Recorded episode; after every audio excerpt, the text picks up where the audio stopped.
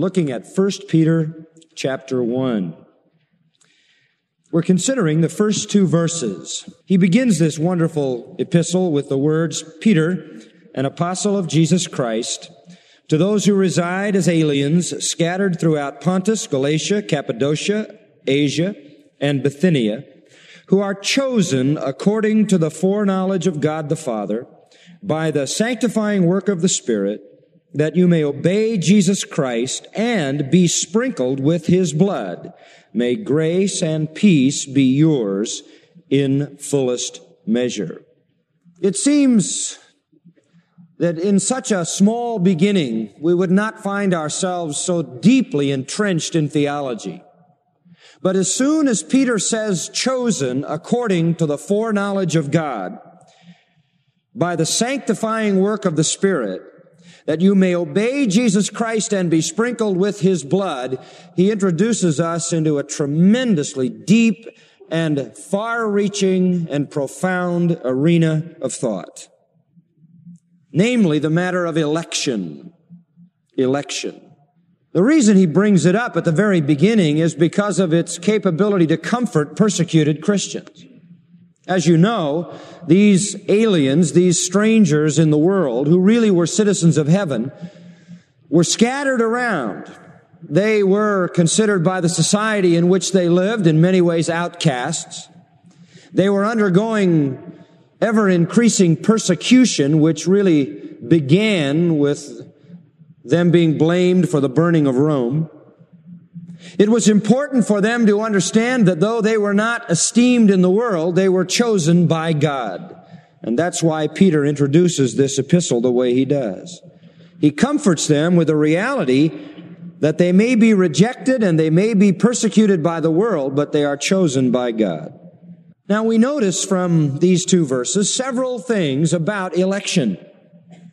First of all, we noticed last time the nature of our election the nature of our election. At the end of verse 1, we are chosen. And we talked about the fact that that is to say, God has chosen us sovereignly by his unaffected divine will, strictly on the basis of his own free sovereign grace. He predetermined to set his love on certain people out of all the world, and they are the elect. That's the nature of our election. Then we discussed the condition of our election. Because we are elect, we are residing as aliens. That is to say, we are strangers, we are foreigners, we are an alien race. We are temporarily living in the earth, but we are citizens of heaven. We are a society within a society. We are a supernatural culture within earthly culture. We are governed by God. We are governed by God through His Word. We are indwelt by the Holy Spirit. We have convictions and beliefs and ideas and creeds and ethics and habits and emotions and life standards and principles and thoughts and pursuits and pleasures that are totally alien to the world. We don't fit in.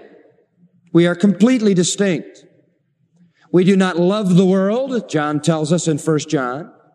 We are not preoccupied with the world, James says, so that we could be called friends of the world. We are enemies of the world. We are aliens from the world by very condition because we are the elect. In fact, we are not chosen just to exist as different. We are chosen to witness to the world in which we are strangers. And we witness not only by what we say, but we witness by what we are.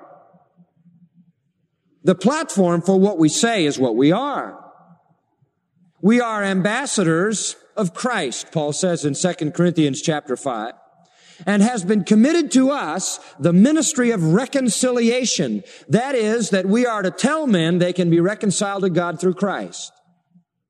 We are sent into the world as witnesses. Jesus said, you are my witnesses in Jerusalem, Judea, Samaria, and the uttermost parts of the earth.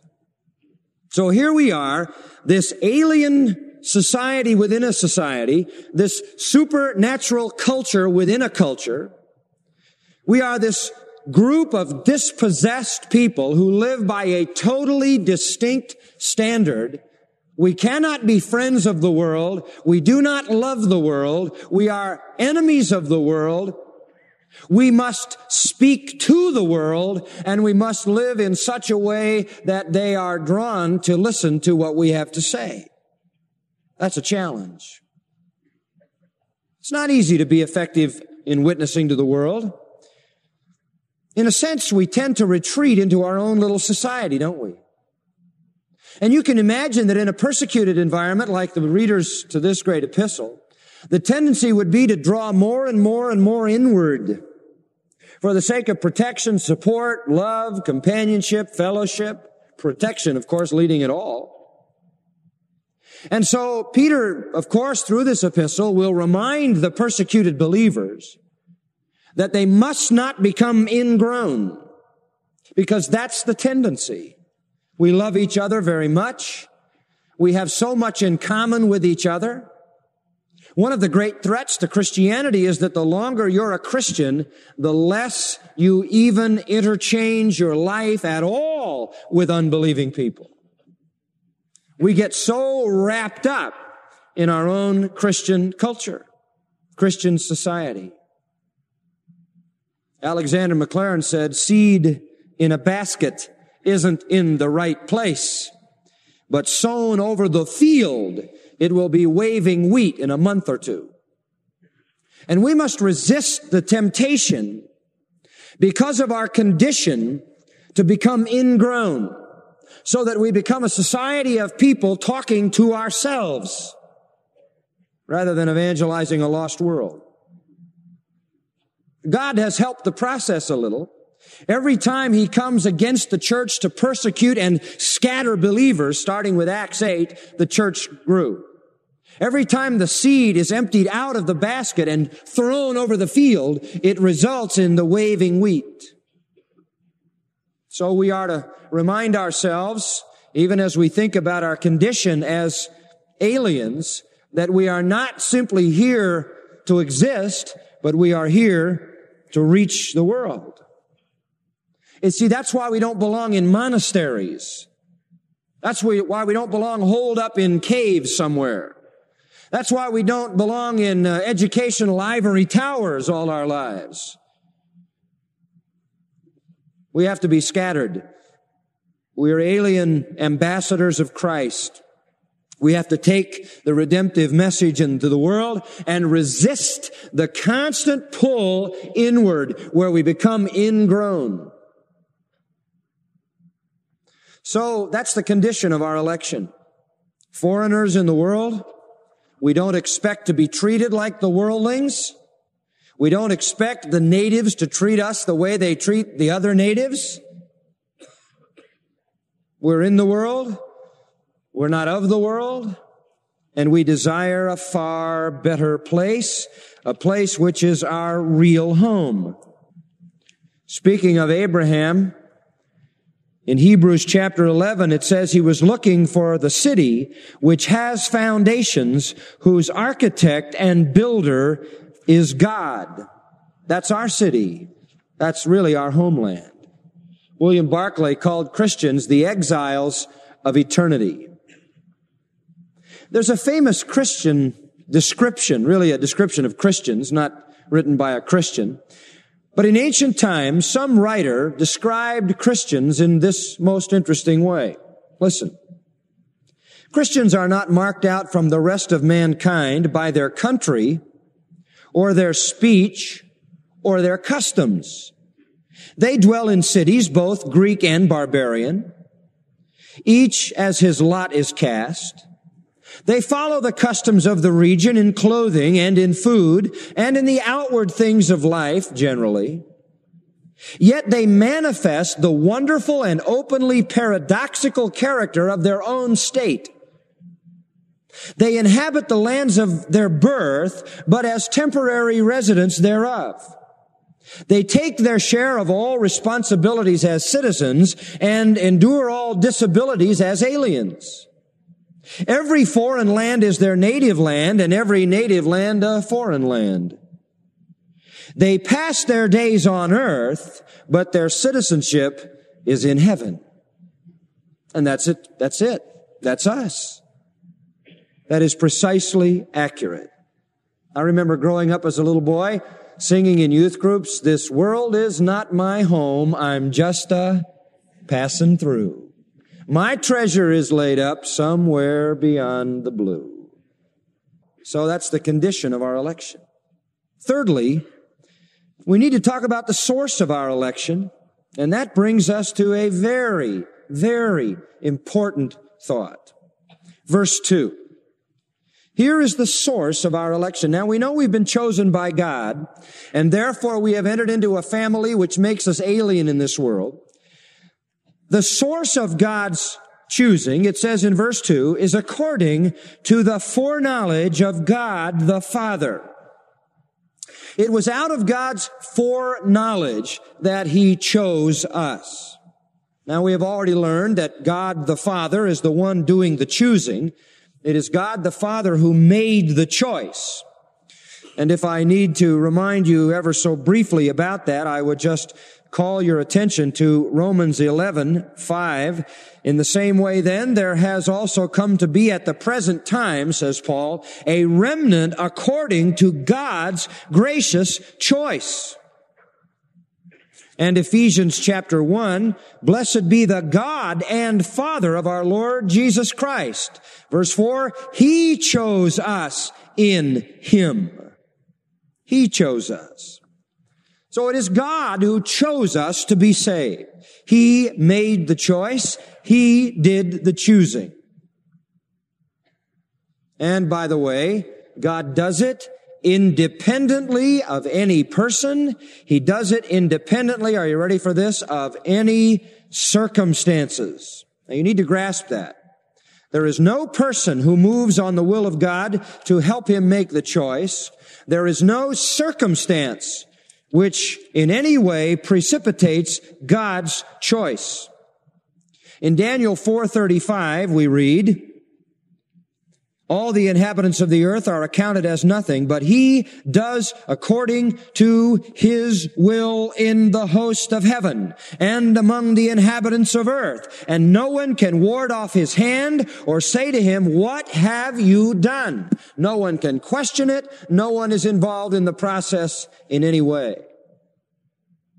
God singled out certain ones in his own mind both among the angels, the holy and elect angels, as they're called in 1 Timothy 5.21, and among men. And he chose them for eternal life and blessedness. Before he created them, he decided their destiny. I might put it this way. The chosen people is made up of the people chosen. The chosen people is made up of the people chosen. But what was the source of God's choosing? Verse 2, now follow. According to the foreknowledge of God. Now some people say, you see, that's it. We're chosen because God knew before what we would do. Have you ever heard that? That's the most common sort of traditional explanation of election. They say, well, see, foreknowledge means uh, foresight. Or it means, and I've heard it explained many times, God looked down through the eons of history and saw by his future omniscience what you would do and what I would do. And when he saw that we would believe, he chose us. And when we saw that we wouldn't believe, he didn't choose us. Some people think that's what it means. That God, in his omniscience, knew what you would do, knew what everyone would do. So in some supernatural way, he observed history before it was written and by his observation elected those that he foresaw would believe. Men love that doctrine. They love that. They want to believe that. Something in me wants to believe that. Something in you wants to believe that. Yeah, that sounds better. You know why you want to believe that? Number one, because in your fallenness, you desperately want some responsibility for your salvation. And secondly, in your fallenness, the other sounds as if it's what? Unfair. But since our minds are polluted by sin, we're not in a position to exalt our own pride and call it virtue or to pull down the justice of God and call it something less than that. That's not what foreknowledge means. You know what's wrong with that view? I'll tell you, I'll give you a few little reasons. You can jot them down. The first thing, if you were to translate the idea here, foreknowledge, as knowing before, and assume that God just looked down history, saw what you'd do, and wrote it down because he saw you were going to do it, the first thing that does is make man sovereign. Right? We're sovereign. We're doing it, and God's saying, I see, I'll write that down. He was going to do that. So man is sovereign. Now you're going to have a problem with that in John 15, 16, where Jesus said, you have not chosen me, but what? I have chosen you. Now who's sovereign? Is man sovereign? Are you sovereign and I'm sovereign and everybody's sovereign? Everybody can choose whatever they want and God's just up there trying to keep it all in line and get the right guy on the right side of the ledger? No. See, if you believe that, then you've made man sovereign. Secondly, that view also gives man the credit for his salvation in some way and allows him to share the glory. And as I said, man loves that. I heard a person give a testimony the other night said, I'm so glad that I had the sense to receive Christ. And I wanted to get up and say, no, you didn't. And I don't even know you, but I know you don't have the sense to receive Christ. Because no one has the sense to receive Christ. That is not an act of human sense. I'm so glad that I had the sense to give my life to Christ. No, you didn't.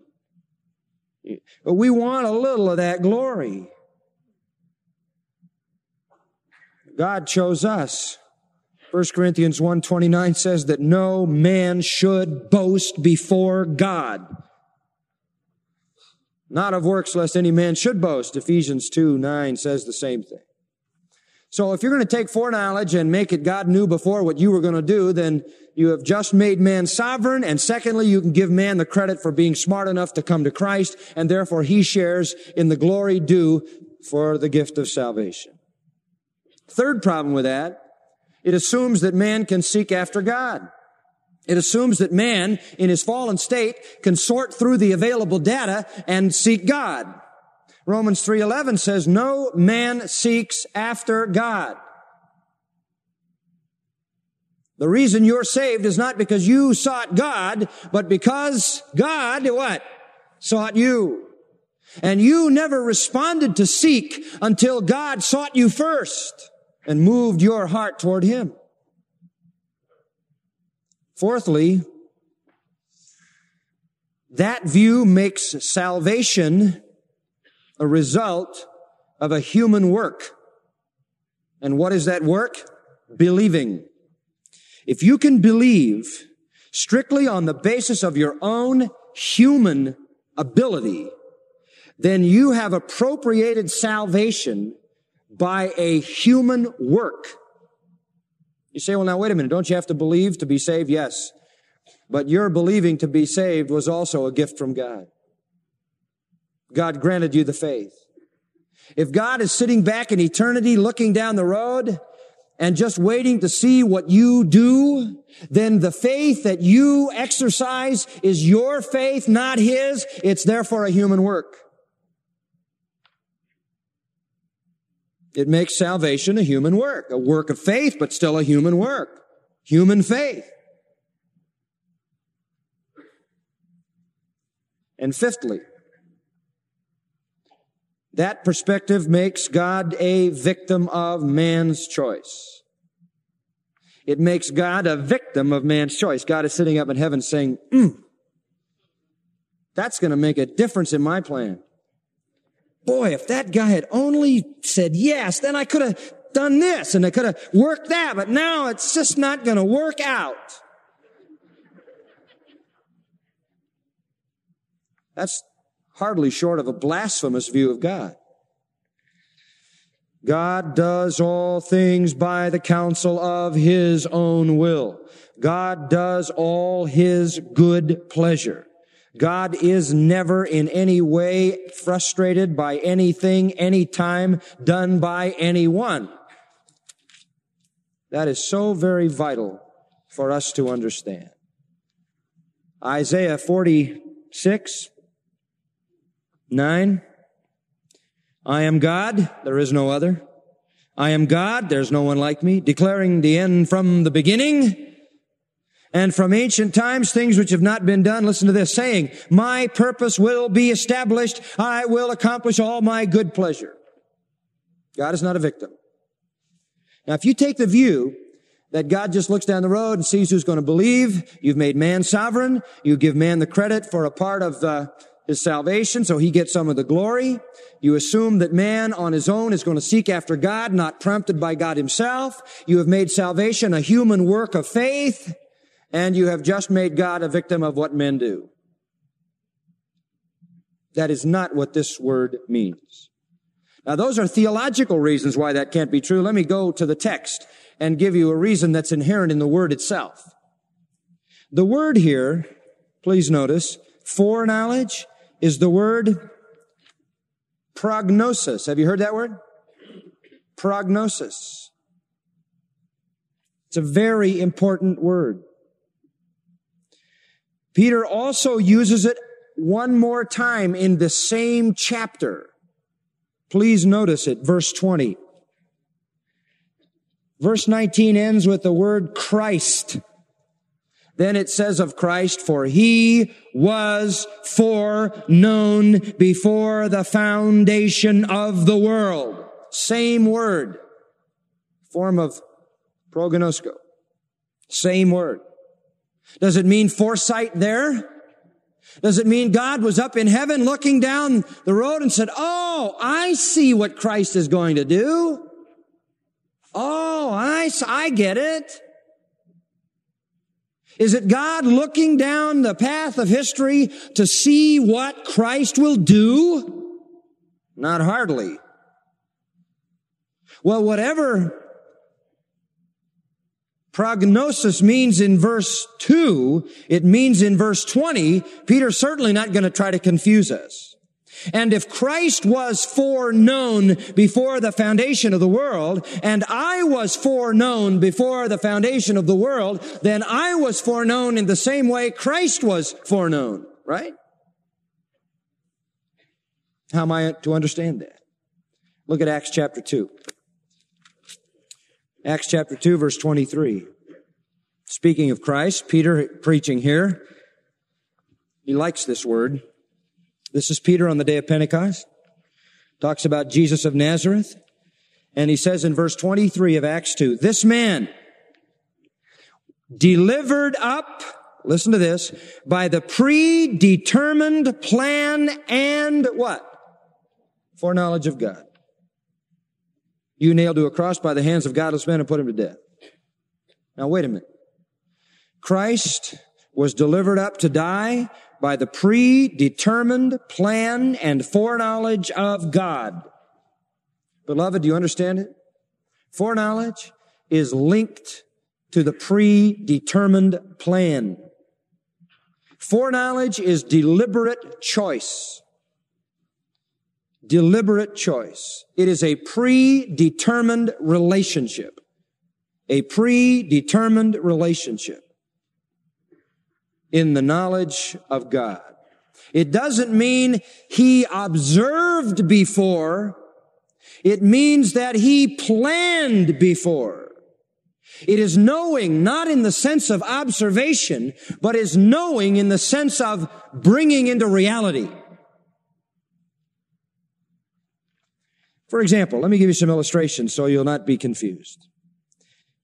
Jeremiah 1 5, God says of Jeremiah, before I formed you in the womb, I what? I knew you. That's the kind of knowing. What do you mean? I predetermined a relationship with you. That's what it means. I predetermined a relationship with you. Amos 3 2, Israel only have I known. What does he mean? Is Israel's the only people I know anything about? They're the only ones I'm observing? No. They're the only ones with whom I have an intimate, predetermined relationship. I'm thinking of Isaiah. I want you to fully understand this because it confuses so many people. Isaiah 49, 1. Listen to me, O islands, and pay attention, you peoples from afar. The Lord called me from the womb, from the body of my mother. He named me, and he has made my mouth like a sharp sword. This is the prophet Isaiah saying it all happened before he was ever born. Before he was ever born. God had the whole thing planned. The Lord knew me. What do you mean? He knew who he was? No. He predetermined a unique relationship of intimacy with that prophet. In Exodus 33, the scripture says, I have known you by name, and you have also found favor in my sight. God speaking to Moses. The Lord spoke to Moses, verse 17. I will also do this thing of which you have spoken, for you have found favor in my sight. I have known you by name. In other words, bound up in this knowing is God's predetermined bond, God's predetermined relationship. You see the same thing in Matthew 7. Do you remember what it says there? Many shall say, Lord, Lord, and I will declare to them, verse 23, I never what? Knew you. I didn't know who you were. No, he knew who they were. I never had a predetermined relationship with you. John 10, verse 14. I am the good shepherd and I know my own. See? I have a bond with them. More than I know who they are, I have a relationship with them bound up in a predetermined choice. Well, that's the idea. Let's go back then to Peter understand fully what he's saying. When he says, chosen according to the foreknowledge of God the Father, he means the predetermined relationship which God established in his own mind in the predetermined plan. That's exactly what he means. The source of sovereign choice then is God's previously determined act of establishing a relationship with us. That was all a part of his plan. It's not God looking down through history and saying, I'll have to react to what they do. God knew it because he ordained it. You want to hear something? Get this, will you please? Every single thing that exists in the universe exists because God allowed it, willed it, thought it into existence. You get that? You say, what about sin? He didn't do it, but he allowed it. There is nothing that happens, has happened, will happen, that is not happening, has happened, will happen, because God knew it into happening.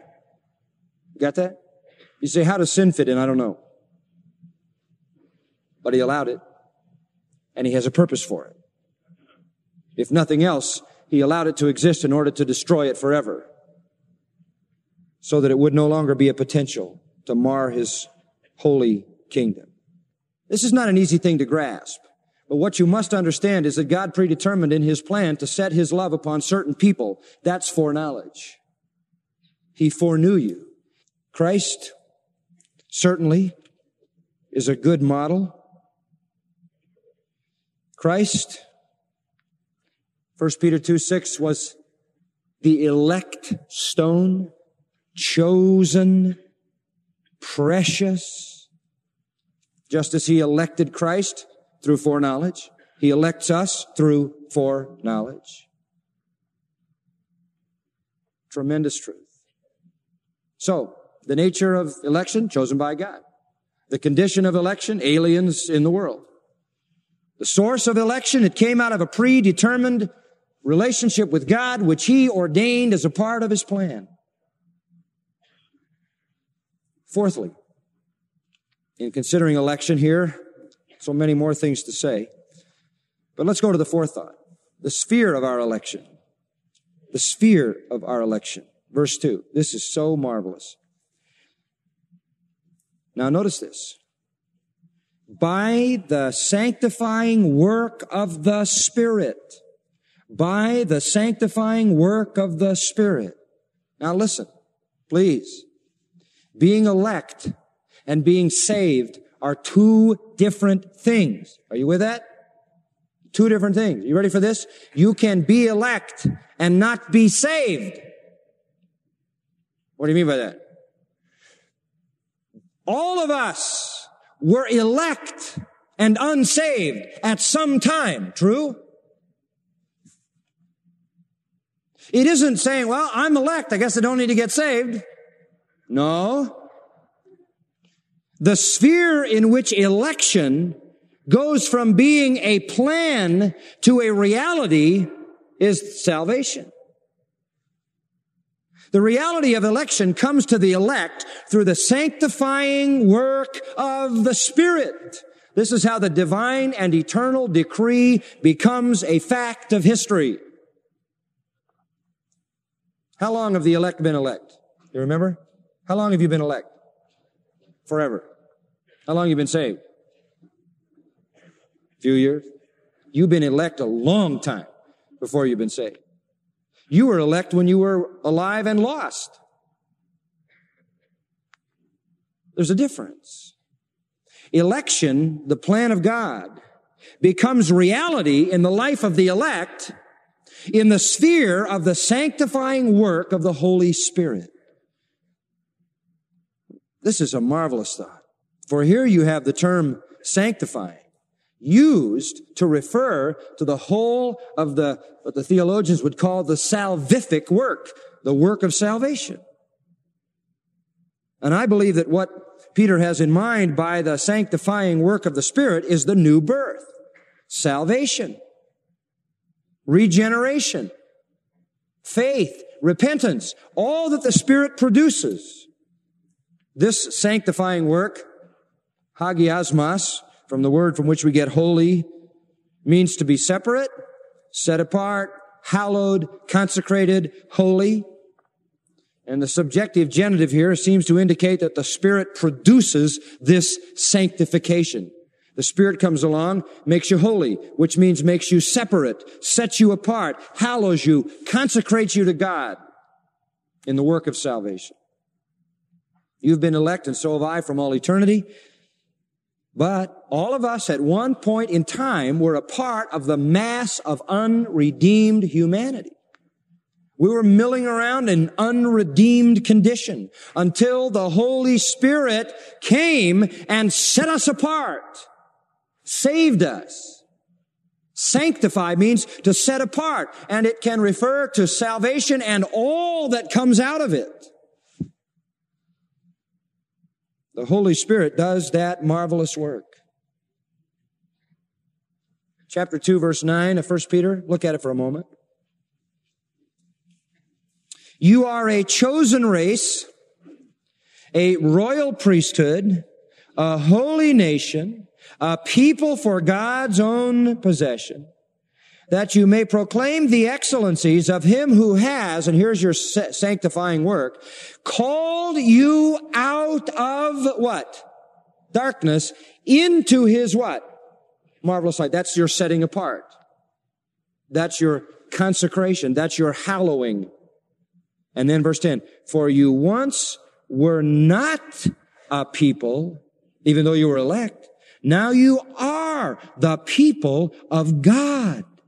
At one time implied you had not received mercy. Now you have received mercy. And so he is saying you've been chosen all along, but you've only been saved since the sanctifying work of the Spirit took place. When he set you apart from sin unto God, set you apart from darkness unto light, set you apart from unbelief to faith, set you apart from the love of iniquity to repentance, that's all the sanctifying work of the Spirit. Acts 15, listen to this.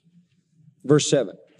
Much debate in the Jerusalem council, Peter stood up and said to them, Brethren, you know that in the early days God made a choice among you that by my mouth the Gentiles should hear the word of the gospel and believe. God made a choice. He chose Peter to preach. And God, who knows the heart, bore witness to them, that is the Gentiles, giving them the Holy Spirit, just as he also did to us. And he made no distinction between us and them. Watch this line. Cleansing their hearts by faith. Who did that? The Holy Spirit. Cleanse their hearts by faith.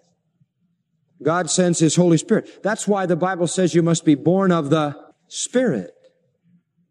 Born of the Spirit. It's the Spirit who comes and sets us apart from sin and unbelief unto faith and holiness. We are born of the Spirit. It's the Spirit's work. In Titus, you remember this. We go to this verse so often because it's such a tremendous verse. Listen. He saved us, Titus 3 5, not on the basis of deeds which we have done. He didn't look down history and say, oh, that's what they were going to do, so this is what I'll do. No. He saved us with no regard for what we have done, but according to his mercy, and here's how he saved us. By the washing of regeneration and the renewing by the Holy Spirit. God planned salvation. Christ purchased salvation.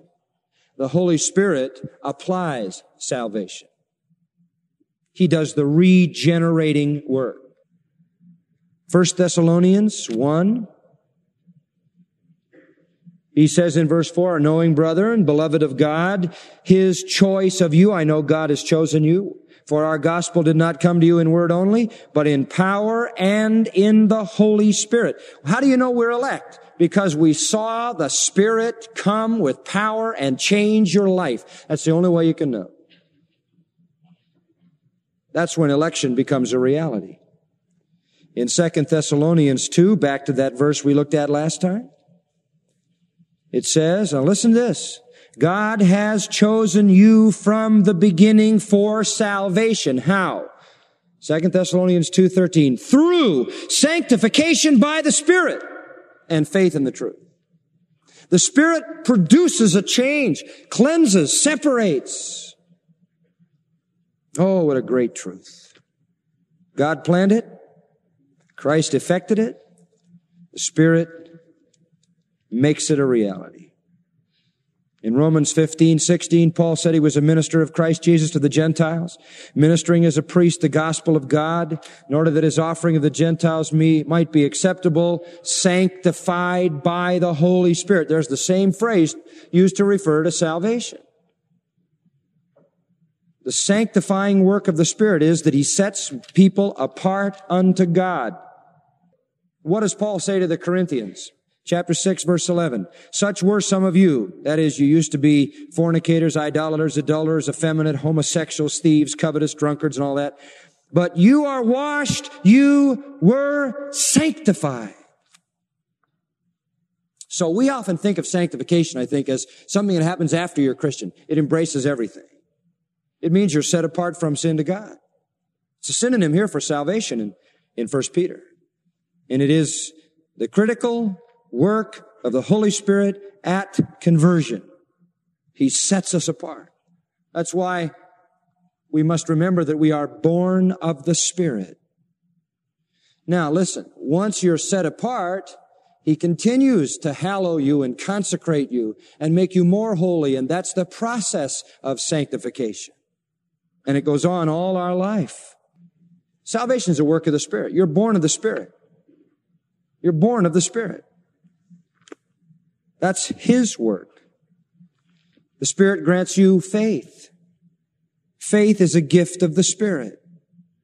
The Spirit opens your heart so that you'll believe. The Spirit turns you in order to understand the message of the gospel.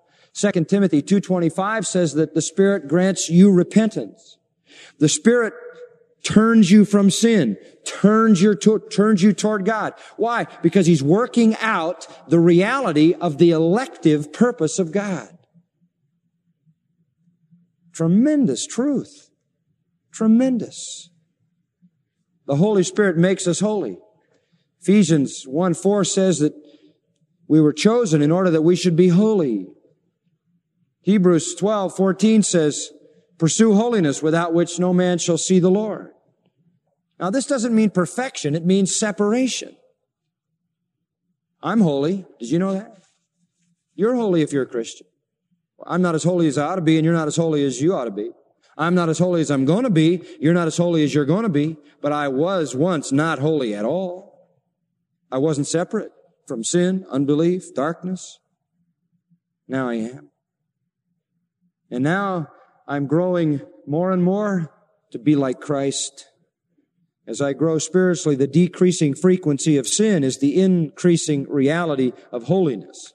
That's a process, but it begins with the saving act of the Holy Spirit. This is really the new covenant in a great way. In fact, let me just take a footnote here for a minute. It would be a contradiction to say, and I need to make this point, so it's good that I thought to do it. It would be a contradiction to say that God chose a man to be in Christ, but didn't make him holy. Got that? Total contradiction. Total contradiction. If you've been taken out of darkness and placed into light, if you've been taken out of death and placed into life, if you've been taken out of unbelief and given faith, if you've been separated from sin, you're holy. You're not as holy as you ought to be, but you're holy. It would be absolutely impossible for God to choose a man to be in Christ, send the Holy Spirit to do the work, and not separate that man from sin somehow. I mean, to put it simply, take the words of Paul in Romans 6, 22. Having been freed from sin and enslaved to God, you derive your benefit resulting in sanctification. Of course. Of course.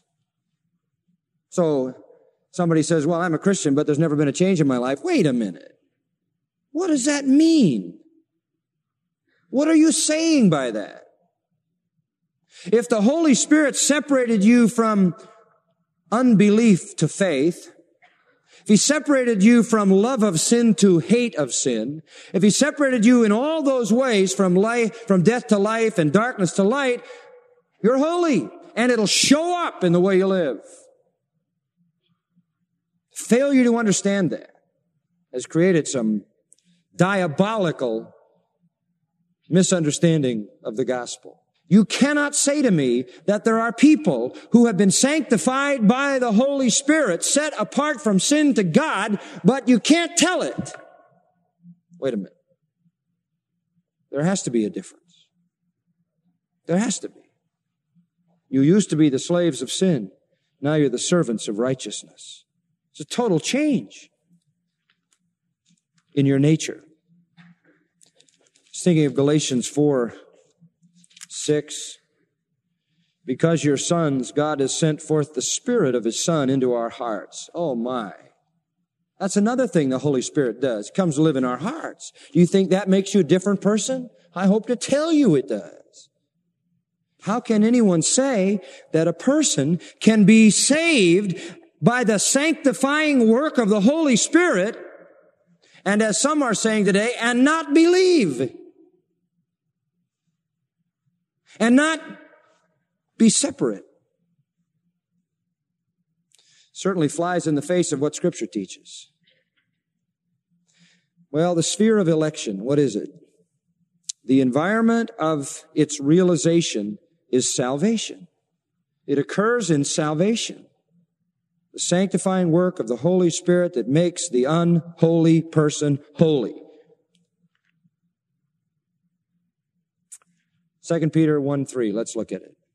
The salutation in this letter, verse 2 is similar, grace and peace and so forth. Speaks about Jesus our Lord, seeing that his divine power has granted to us, look at this, everything pertaining to life and godliness. Boy, how did we get it? Through the true knowledge of him. When you come to truly know Christ, you get all that pertains to life and godliness. You say, what is that? Repentance has got to be part of it. Certainly repentance pertains to spiritual life and godliness. Faith, virtue, righteousness, love for God, delight in the work of the Spirit. It's all there. Well, the nature of election, God chose us independent of any outside influence. You say, why? We don't answer those questions. He did, that's all. The condition of our election, we are aliens residing in a foreign place.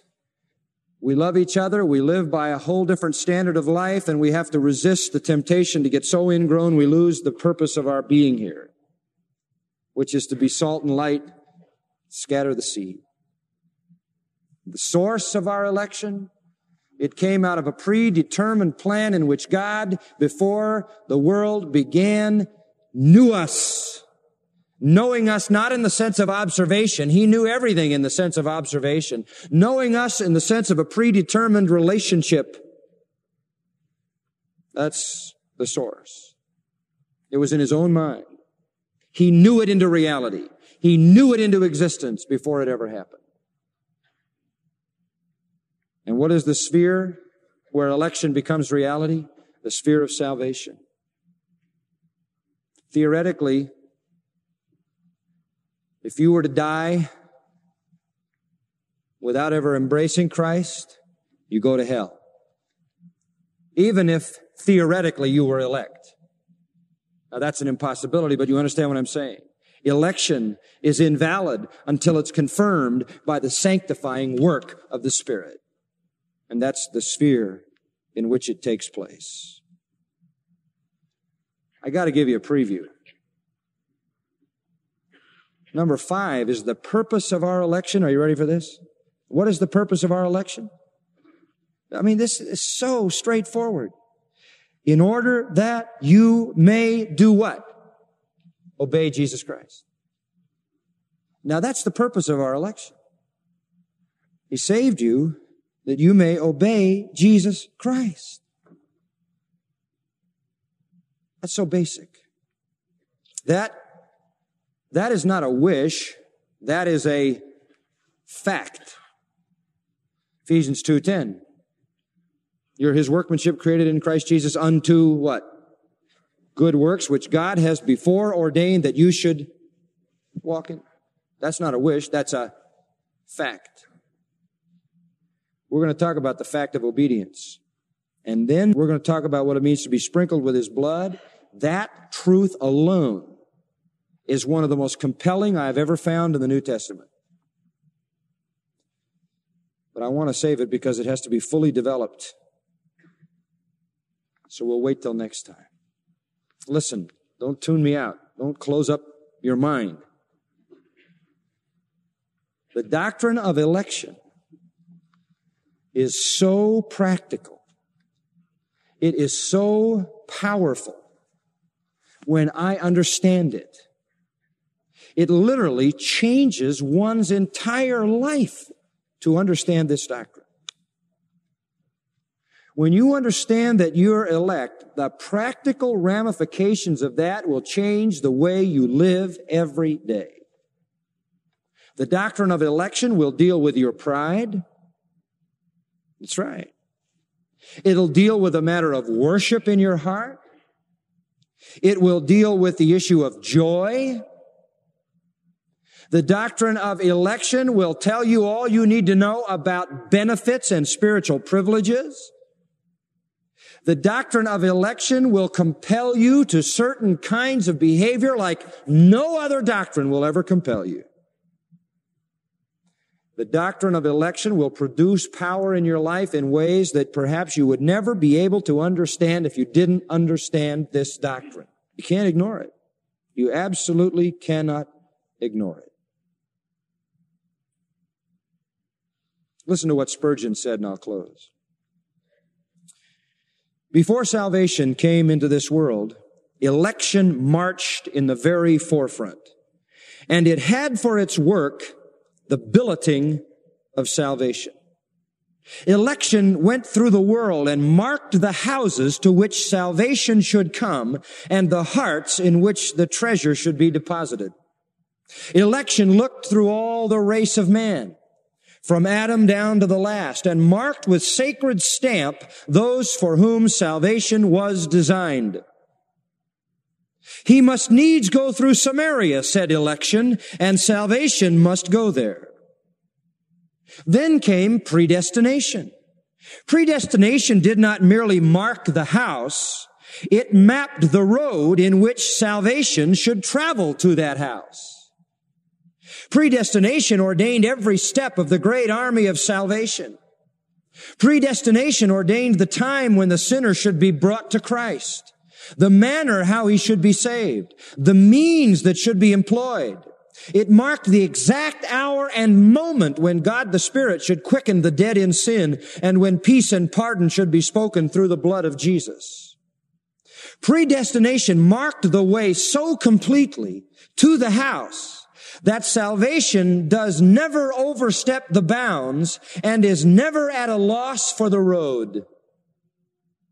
In the everlasting decree of the sovereign God, the footsteps of mercy were every one of them ordained. End quote. Beautiful imagery, isn't it? The election marked the house. Predestination laid out the path and the timing. And salvation followed that path. A gift from God. Let's bow together in prayer. We confess, Father, that we're overwhelmed. Overwhelmed to think about your infinite grace to us. We don't understand it. Why would you choose us? But we'll always rejoice. Oh God, thank you. Thank you. We bless you. Lord, how our lives should reflect our gratitude. Help us, Lord, to always remember that we are aliens here. We are chosen by you for another place, perfect place. Don't let us get attached here. Keep us with a clear focus on our true home our eternal destiny. Fill our hearts with such gratitude for grace that we are compelled to dedication, generosity, untiring service, investment of time and talent and money in the exaltation of your blessed name. Save us, Lord, from fooling with this fading world to which we have no kinship. Thank you, O God, for setting us apart. Spur us on the path of sanctification to become daily more like Christ. For we know that's the continuing work of the Spirit. And Lord, we would pray that there would be some whose election becomes reality even this hour, who having been chosen of God, are now the recipients of mercy and saving grace, who are granted repentance and faith and set apart from sin unto you. Do that work, Lord, for your glory. Amen.